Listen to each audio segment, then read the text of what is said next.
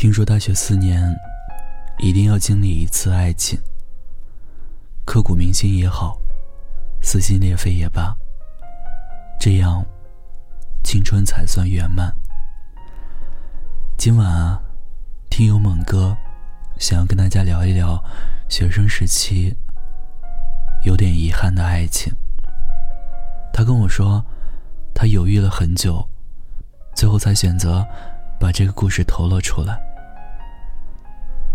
他说：“他打下这些文字后，松了口气，心情也好了很多。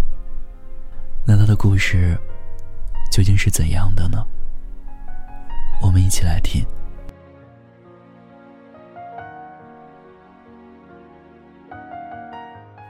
我是猛哥，北方精神小伙儿，今年二十一岁，身高一米八，是一名医学生。”上大三了，我和她是在玩陌陌的时候认识的。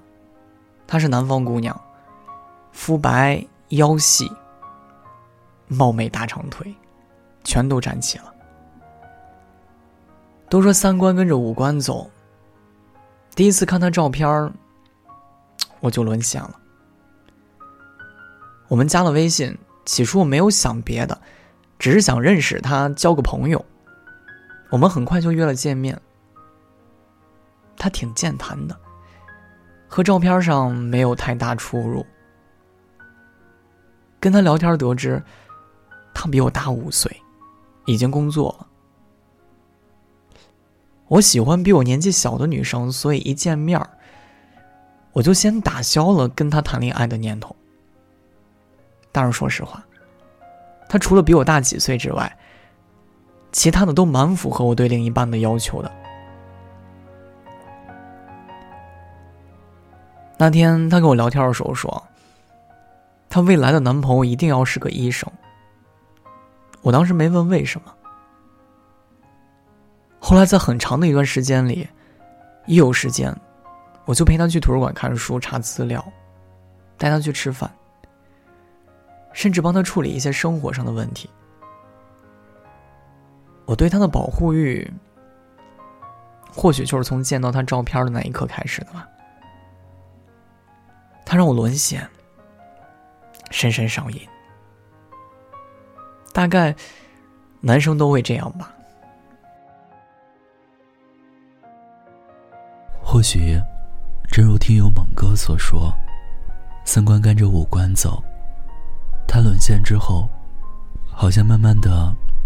没有了年龄上的成见，甚至开始主动追她。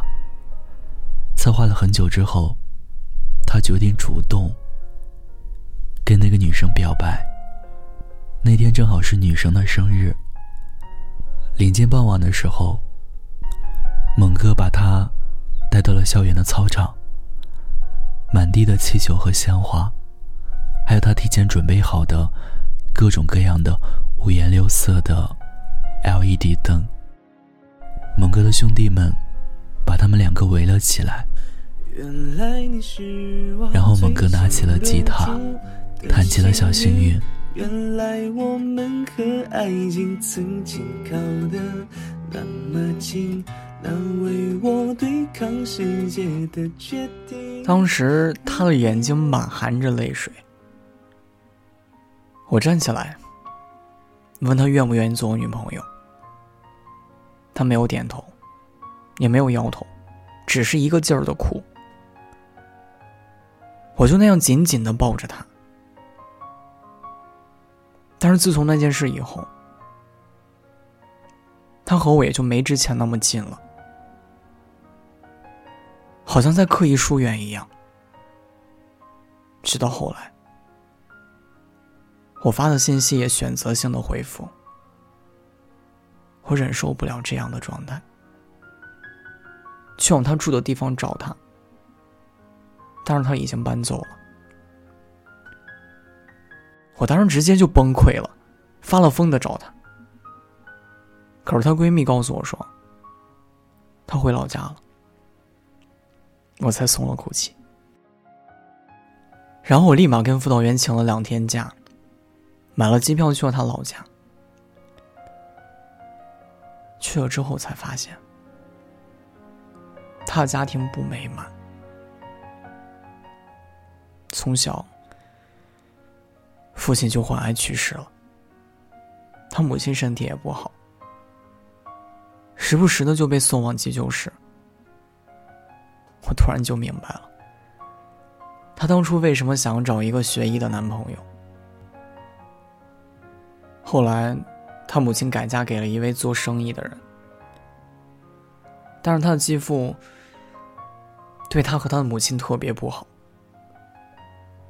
一直逼着他嫁给一个很有钱的、比他大将近二十岁的老男人。他当时通红着双眼，抽噎着跟我说：“说他真的爱过我。”我说我可以想尽一切办法帮他，只要他坚定的选择我。但是他还是拒绝了我。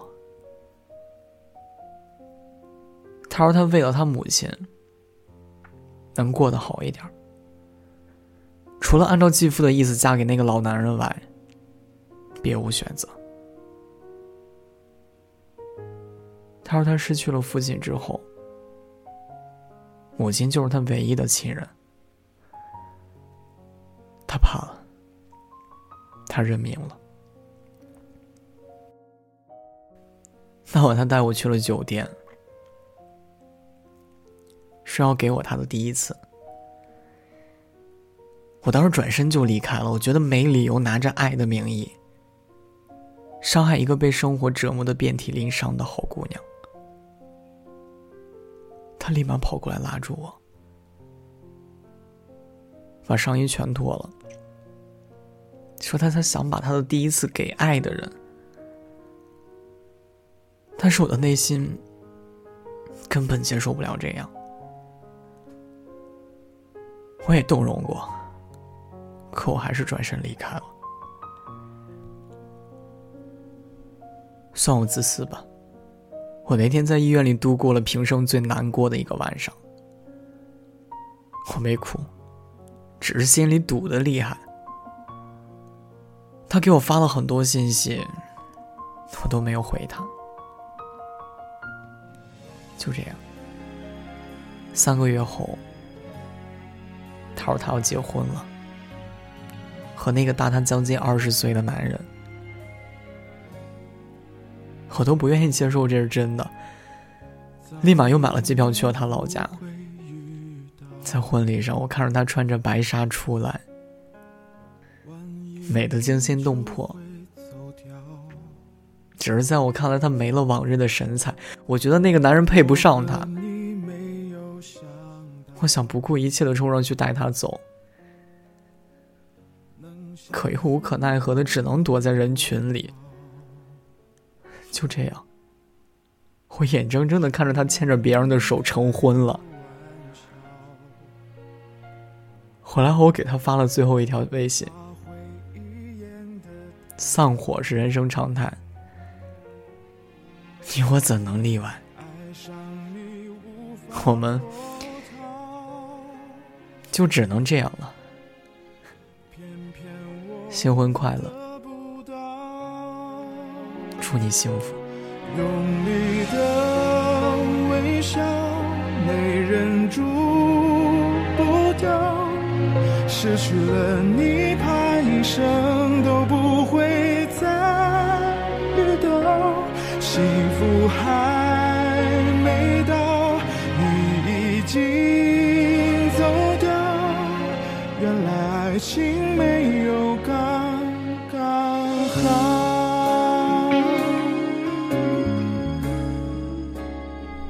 哥的故事到这里就讲述完了。枕头里藏了发霉的梦，梦里住了无法拥有的人。说实话，听完这个故事后，我很心疼他，但也能理解那个女生最后的选择。对一个男人来说，最无能为力的事情。就是在最无能为力的年纪，遇见了一个最想照顾一生的姑娘。很多人都曾经历过遗憾和错过，有多少感情最后都败给了现实呢？但是，无论结局如何，你们至少相遇过，也曾经拥有过一段美好的回忆啊！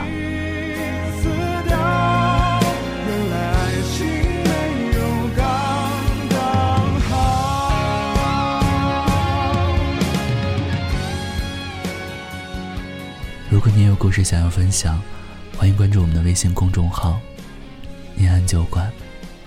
想念的念，安然的安，我在这里等你。用力的微笑，假装我很好，那么爱你，却也只能忍痛。